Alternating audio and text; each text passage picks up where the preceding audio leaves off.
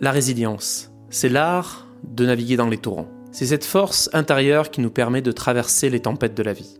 Boris Cyrulnik, psychiatre renommé, nous enseigne que cette force ne vient pas seulement de nos qualités, mais de notre capacité à grandir et à nous adapter avec l'aide de ceux qui nous entourent. Un parcours de vie où chaque pas en avant est un acte de courage. Bienvenue dans l'épisode 3 de Famille de cœur. Voici l'histoire de Kevin.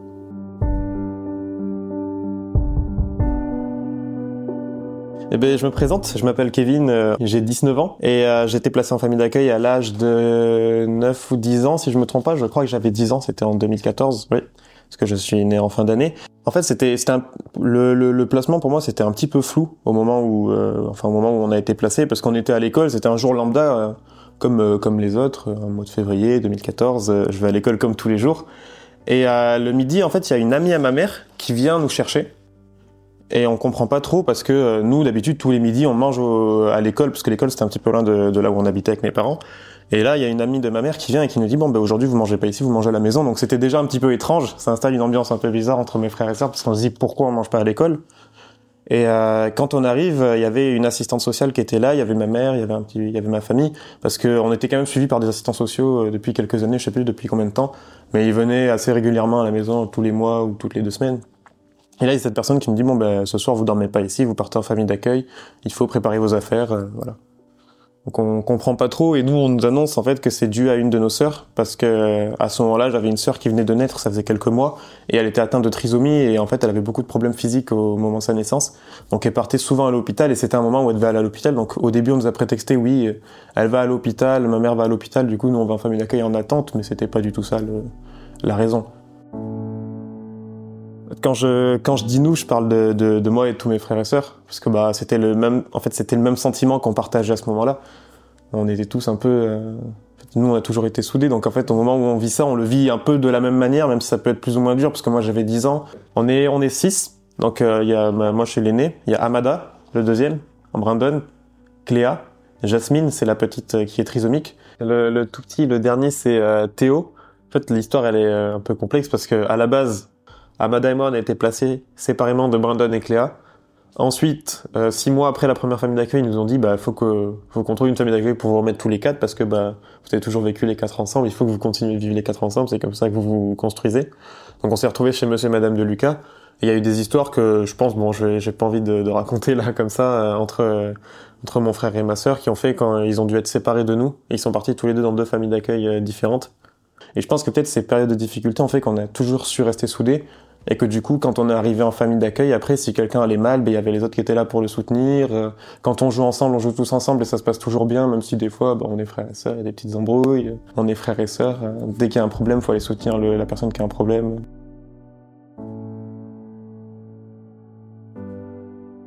En fait, les premiers moments en famille d'accueil, euh, moi, j'étais très révolté. Parce que vu que je comprenais pas pourquoi on m'enlevait de mes parents, en fait, j'étais révolté contre tout le monde et j'en voulais à tout le monde. Et donc euh, ouais, j'étais révolté contre les gens. Je voulais qu'une chose, c'était retourner chez mes parents. Donc tout ce qu'on me proposait à côté, j'étais euh, j'étais limite euh, comment dire agressif quand je répondais. J'ai eu des périodes d'agressivité un peu à cause de ça parce que je l'ai pas bien vécu non plus au tout début. Et ouais, c'est je dirais beaucoup de révolte et d'incompréhension face à la situation de pourquoi on doit vivre cette injustice d'être enlevé à nos parents alors que tous les autres vont bien. Au final, ça s'est bien passé, mais ça a mis un petit peu de temps en fait, je dirais, c'est vraiment grâce aux familles d'accueil, parce qu'en fait, les deux familles d'accueil que j'ai traversées ont toujours su être à l'écoute, être patient et essayer de comprendre ce qui m'arrivait et pourquoi j'étais révolté et agressif envers tout le monde. Et euh, en fait, euh, ça a permis de me calmer et que je me dise, oh, bon, ok, en fait, c'est des personnes bien, elles me veulent pas de mal, peut-être que je devrais être gentil avec eux aussi. Après, avec euh, ma deuxième famille d'accueil, monsieur et madame de Lucas, je, je, me souviens un petit peu globalement de comment ça se passait, parce que mon petit frère, Amada, il a compris avant moi que Enfin, s'en est rendu compte plus vite qu'en fait ces personnes ne nous voulaient pas de mal. Et c'est à force de voir mon frère, je me suis dit peut-être que vraiment ils nous veulent pas de mal euh, et que euh, finalement c'est pas si mal d'être chez ces personnes-là euh, parce que ce sont des bonnes personnes. Parce qu'il y a un moment où c'est devenu comme ma famille, on était invités, Amada et moi, on était invités à Noël chez eux, on vivait tout avec leur famille, on allait tout le temps en vacances avec eux, quand eux prenaient des vacances, ils nous lâchaient pas tous les deux parce qu'on était comme leurs enfants. leurs propres enfants nous acceptent comme des frères et sœurs. Donc on fait partie intégrante de la famille. Euh. c'est, je sais pas, je sais pas, c'est indescriptible. Quand j'ai, quand j'ai réalisé que oui, j'étais intégré dans leur famille, c'était un peu indescriptible. C'était de la joie, c'était un mélange de tout. En fait, vu que j'avais une vie stable en famille d'accueil, j'étais comme n'importe quel enfant. Juste, il y avait des trucs en plus où il fallait que j'aille voir mes parents. Des fois, il fallait aller chez la juge, il fallait voir notre éducatrice ou notre éducateur pour discuter, pour voir comment ça se passait. Il y avait toujours eu un suivi à côté, mais les trois quarts du temps, je vivais comme un enfant, comme un enfant lambda, quoi.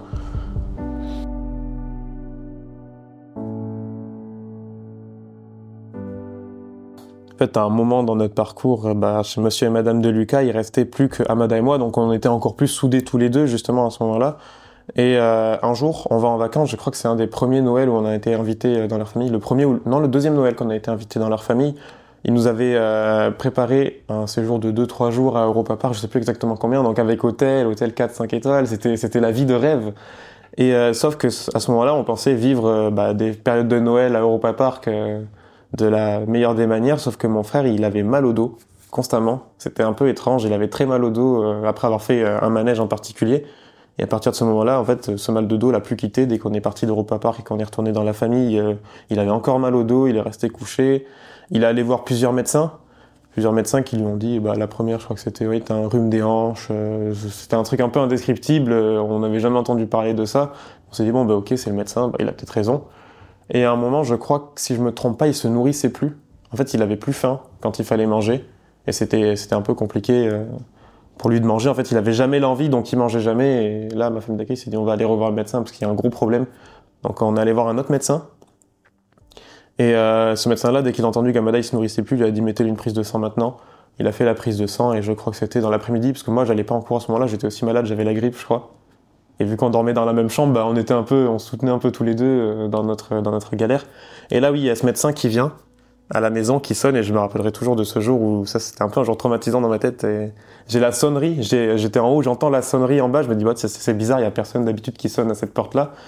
Et euh, ça sonne, et en fait, euh, Cathy, euh, Cathy, bon, c'est Madame de Lucas, Cathy, qui ouvre la porte et elle tombe sur le médecin et le médecin il vient s'installer dans la maison pour discuter avec nous, chose que, qui est assez étrange quand même. Donc on sait que c'est pas n'importe quoi ce qui se passe à ce moment-là. Et là il annonce qu'il doit aller à l'hôpital pour faire des tests. Donc il va à Agen. À Agen, je crois que les médecins se rendent un petit peu compte de ce qui se passe. C'était un peu compliqué. C'était des jours de, de, tourmente parce qu'on était, en fait, on savait rien. On savait pas ce qui se passait au début. Il l'envoie à Bordeaux parce qu'ils peuvent pas faire les, les, tests nécessaires. Et là, à Bordeaux, nous, ça nous tombe dessus. Cancer du sang.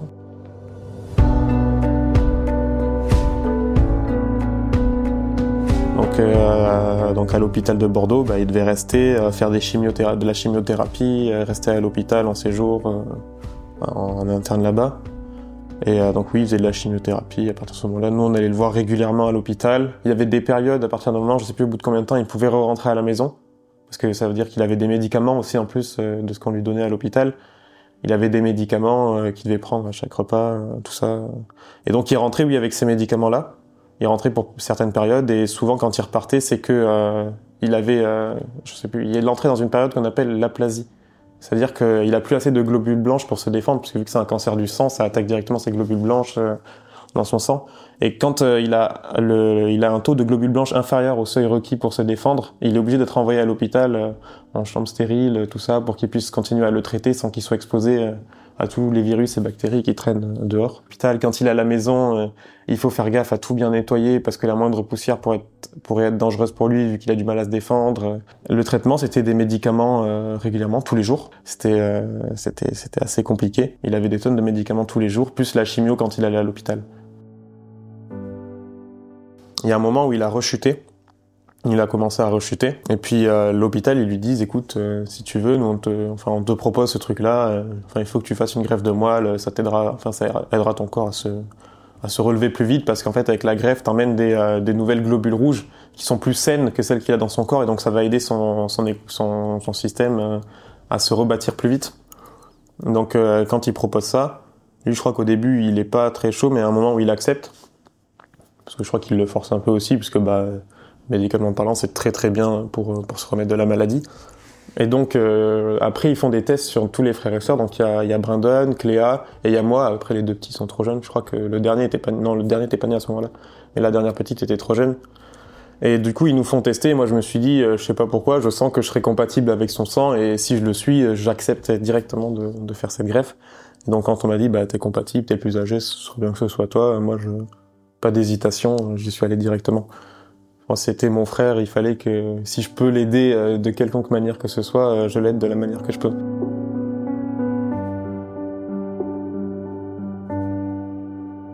Et euh, à un moment, ça a commencé à s'arranger. En fait, c'est un ce sujet, il est un peu compliqué parce qu'il y a, y a entre guillemets deux versions à comment ça a à s'arranger. Nous, faut savoir que chez Monsieur et Madame de Lucas, enfin Monsieur et Madame de Lucas, c'est des personnes qui sont très croyantes, qui sont chrétiennes, et ils nous ont toujours inculqué ça quand on était chez eux. Et puis, au fur et à mesure, on a commencé nous à accepter un petit peu la chose et on a commencé à rentrer dedans. Et, euh, et en fait, euh, pour nous, la manière dont Amada a été guéri, c'est euh, un miracle de Dieu parce que euh, il y a un moment où, euh, en fait, nous, on, tu vois, les, les, les, catholiques ou les chrétiens, ils vont dans des églises, euh, dans des églises physiques, des grands bâtiments, tout ça. Et euh, nous, en fait, les chrétiens euh, protestants, on a, enfin, évangéliques protestants, si je me trompe pas, on a la possibilité de regarder le, le, culte, donc le, le, culte qui se fait le dimanche et le mardi, comme à l'église comme dans des églises physiques, qui est diffusé en live depuis justement une église qui est à Mulhouse, une des plus grandes. Okay. C'est des grandes églises avec 2-3 000 places, là où t'as 2-3 000 personnes qui viennent tous les dimanches et tous les mardis soirs. Et donc, bah, nous, on est toujours depuis depuis ça attachés euh, attachés à Dieu, attachés au fait que euh, Dieu guérit des gens, parce que euh, c'est comme ça que c'est comme ça que c'est dit dans la Bible. C'est comme ça. En fait, on a vu des choses. Et puis euh, là, on a prié pour lui. Il y a des gens qui ont prié pour lui. Et à un moment, dans un culte comme ça, il y a quelqu'un qui dit oui, tu es malade, t'as un cancer, t'es jeune. Euh, Dieu me dit que tu seras guéri. Et puis à partir de ce moment-là, en fait, euh, bah, lui, il a pris ça pour lui. Il a dit j'ai l'impression que c'est pour moi ce qui est en train d'être dit. Et depuis, en fait, tout allait de mieux en mieux. Les résultats allaient de mieux en mieux. Il trouvait plus de traces de cancer dans son sang. Et à un moment donné, ils lui ont dit bah là, il y a plus, il y y y a plus rien mais ils peuvent pas admettre euh, médicalement parlant que c'est un miracle parce que ça n'existe pas un miracle dans la dans la médecine. Et, euh, du coup, bah pour nous, pour nous c'est un miracle et pour les médecins c'est euh, le traitement qui l'a guéri. Mais je pense qu'aussi de ce côté-là, ça a quand même aidé les médicaments à faire un bon effet parce qu'aussi dans la religion, Dieu, il va pas que faire des, enfin, il fait des miracles, mais il peut le faire à travers des médecins, il peut le faire à travers des traitements. Ça dépend de la façon dont il l'annonce. Et je pense qu'aussi, du coup, le fait, c'est vrai que de croire, euh, de croire comme ça, ça l'a motivé tous les jours. Euh, c'était le, le, gamin le plus, le plus en forme et le plus énergique de l'hôpital. Euh, toutes les infirmières se rappellent de lui. Et donc, je pense que ça aussi, ça l'a donné de la force et ça l'a empêché de se faire abattre par tous les tonnes de médicaments qu'il recevait, quand même. Je suis, impressionné, je suis impressionné par le parcours de mon frère. Ah, je suis choqué que ce petit, ce petit bout de, de, de ce petit humain là résiste à tant de, de, médicaments, à tant de charges, à tant de, problèmes, euh, ça m'impressionne. Et réussir à encaisser ça et en plus rester toujours heureux tous les jours quand t'arrives à l'hôpital, c'est lui qui te redonne le sourire, c'est pas toi qui lui redonne le sourire. C'est, beau. Moi, je, je suis choqué, je suis choqué et ça, je le respecte. Moi, je lui ai toujours dit, j'aurais pas vécu un dixième de, de, de ce que t'as vécu. Je me serais jamais pris autant de piqûres que ça. J'aurais lâché un moment, j'aurais dû arrêter. C'est bon. Non, non, il est très très fort, très impressionné de, de ce petit. Aujourd'hui, il va très bien. Il s'est remis de cette maladie. Il, va, il suit quand même des traitements régulièrement à l'hôpital, mais de moins en moins. Et à un moment, c'était toutes les semaines, ensuite toutes les deux semaines, tous les mois, tous les trois mois. Je sais sais pas où il en est, mais je crois que début de semaine, il est allé justement à l'hôpital pour euh, voir comment ça allait. Donc c'est des prises de sang, des petites analyses comme ça pour savoir si tout va bien dans son corps. Et je crois, non, je crois qu'il a plus du tout de médicaments. Ça fait quelque temps qu'il a plus du tout de médicaments. Du coup, aujourd'hui, ça va très bien. Il se reconstruit euh, très très bien. Et là, il va partir en études de médecine si tout se passe bien l'année prochaine. Parce que justement, ça l'a motivé à devenir euh, oncopédiatre ou oncologue euh, généralement. Parce que vu qu'il a déjà vécu la chose, il a envie de pouvoir euh, être médecin et pouvoir à la fois aider les, jeunes après qui sont aussi dans cette situation parce qu'il l'a vécu lui-même et qu'il pense qu'il peut leur donner de la force de, cette manière-là aussi. Là, il est encore chez Monsieur et Madame de Lucas. Il a redoublé une classe parce qu'il s'est dit je veux repartir, euh, vu qu'il a loupé beaucoup de collèges, il a redoublé la seconde je crois, pour repartir avec de meilleures bases scientifiques pour après la première et la terminale. Et donc là il est en terminale, chez monsieur et madame de Lucas qui ont déménagé euh, en Franche-Comté, maintenant ils sont plus dans le sud-ouest. Et, euh, oui, du coup, il est terminale, il va faire ses choix Parcoursup bientôt. Et l'année prochaine, études de médecine, si tout se passe bien, j'espère.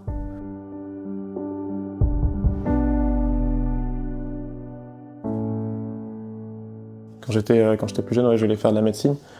Et euh, une fois qu'on m'a dit faut lire des livres, je me suis dit non c'est bon, non non c'est bon, c'est pas pour moi parce que j'aime pas du tout lire. Peut-être qu'un jour ça viendra, mais j'aime pas du tout lire. Et puis euh, pendant mon ma scolarité, à peu près fin collège, début lycée, j'ai découvert un petit peu le YouTube, les vidéos YouTube, les streams, les lives, tout ça. Et puis vu que j'étais quelqu'un qui aimait beaucoup jouer aux jeux vidéo, bah, ça me plaisait parce que c'était un peu le thème qui était populaire sur YouTube à ce moment-là. Donc j'ai commencé à tâtonner dans l'audiovisuel avec ça, à faire du montage tout seul de mon côté, enregistrer des vidéos, faire des lives. Et puis un jour, je me suis dit bon ben je vais essayer de trouver des études qui me permettront de faire du montage. Et donc j'ai cherché, j'ai vu qu'il y avait des BTS audiovisuels qui permettaient ça.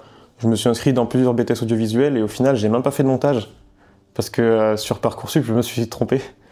J'avais mis, en fait, j'avais mis des BTS montage et j'avais mis quelques BTS son parce qu'entre temps, j'étais allé sur euh, sur un tournage j'avais pu voir un peu le son. Je me suis dit c'est stylé et si jamais je suis pas prêt en montage, ben voilà, j'aurai son. Et quand j'ai validé sur parcoursup, j'ai pas vu que c'était son qui m'avait accepté et pas montage. Mais euh, finalement, j'ai pas regretté. Euh, c'est une des, un des meilleurs, une des meilleures erreurs que j'ai faites de ma vie. J'ai pas regretté. J'ai fait tout mon BTS, j'ai eu des très bons résultats et là, je suis en licence pro à l'INA. Ma vie à Paris aujourd'hui, elle se passe très très bien. Elle se passe super bien. En fait, il y a tout. Il y a tout à côté. J'ai envie de sortir, je fais ça. J'ai envie d'aller faire du sport, euh, je, je, fais du sport. J'ai envie d'aller voir une expo, je peux aller voir une expo. Je veux voir un concert, je peux aller voir un concert. J'ai besoin d'un truc à 23h, il y a un magasin qui est ouvert aux alentours. En fait, il y a tout. euh, C'est jeune, c'est dynamique. euh. Moi, Paris, ça me plaît. À Paris, actuellement, je, je vis avec ma copine. C'est une fille que j'ai rencontrée euh, au BTS. Elle était dans ma classe. Et euh, je crois que fin de première année du de BTS, on s'est mis ensemble. En deuxième année de BTS, on s'est dit on s'installera pas ensemble, on vit chacun de notre côté parce que s'il arrive quoi que ce soit, bah, c'est trop tôt pour se dire on va vivre ensemble. Et au final, on s'est retrouvé à faire un mois et demi chez moi, un mois et demi chez elle, euh, à tout le temps vivre ensemble. Donc on s'est dit euh, si l'année prochaine on est dans la même euh, dans la même ville pour faire nos études, on s'installe ensemble et puis fait notre vie comme ça. Du coup là depuis, euh, on a eu notre appart en juillet, mais depuis début septembre, on est installé dedans et on vit tous les jours euh, tous les deux. Alors euh, moi, mon avenir, je veux juste me dire j'ai une vie stable, stable où euh, je dérive pas mentalement. Je pense que j'ai été assez construit pour ça, mais des fois je me dis euh, j'ai peur de devenir un jour, j'en veux jamais à ma mère de ce qu'elle a fait. Je, il y a eu une période où je l'en voulais, mais maintenant j'ai plus aucune rancune ou quoi que ce soit. Mais j'ai peur de me dire, imagine un jour peut-être tu peux avec un élément qui vient de casser en deux, tomber et sombrer un peu mentalement. ça, ça me fait un peu peur. Mais euh, à la fois, euh, à la fois, ça va, j'ai été assez bâti pour ça. Et puis, euh, comment dire, mon, mon avenir, je me projette des fois un peu, des fois pas trop. Je sais pas. En fait, je vis un peu au jour le jour. Ma licence, je savais pas que j'allais faire ça. Enfin, j'étais pas sûr au mois de au mois de décembre ce que je voulais faire. Il fallait faire des choix très rapidement. euh. Fin de l'année, je me suis dit est-ce que je fais une licence ou pas? Je sais pas. J'ai postulé, j'ai été accepté. Ok, c'est cool. J'ai été accepté dans cette entreprise, c'est cool. Et puis je vis ma vie maintenant. euh, Peut-être demain, je quitterai tout ça, je changerai de domaine. Je sais pas. Ça dépend de ce qui me plaît sur le moment. Et là, pour l'instant, euh, tout me plaît, donc je me vois dans ça quand même pour quelque temps.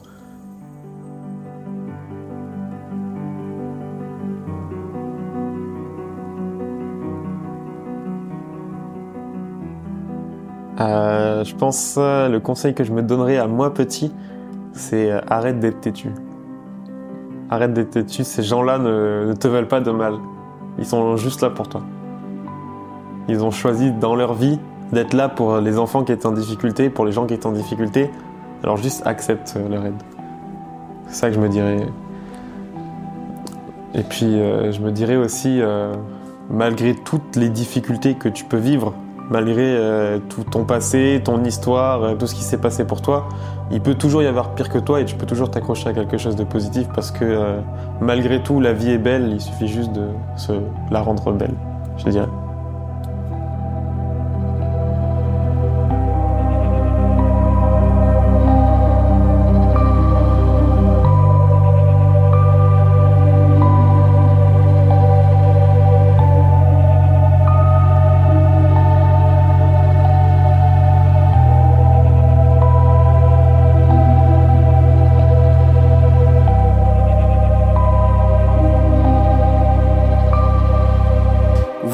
L'épisode 3 de Famille de cœur, l'histoire de Kevin, qui, comme vous l'avez entendu, vit à Paris.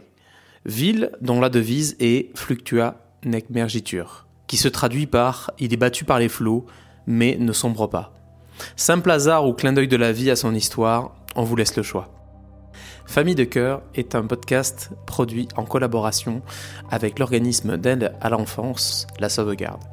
Si cet épisode vous a plu, touché ou appris des choses sur les métiers autour de l'aide à l'enfance, n'hésitez pas à le noter sur vos plateformes de podcast et surtout à le partager autour de vous.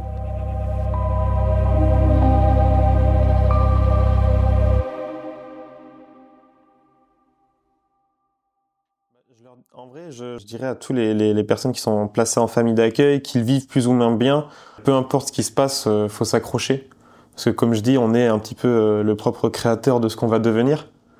Et euh, si on s'accroche pas à quelque chose, si on se donne pas une raison d'être heureux tous les jours et puis de bien vivre la vie malgré les difficultés, c'est dur de se construire. Et je pense qu'il faut toujours garder à l'esprit le fait que même si on n'est pas chanceux sur une partie de notre vie, on peut avoir la vie belle tout le reste du temps. Donc il faut se donner les moyens de, de réussir et puis de réaliser euh, ce en quoi on croit.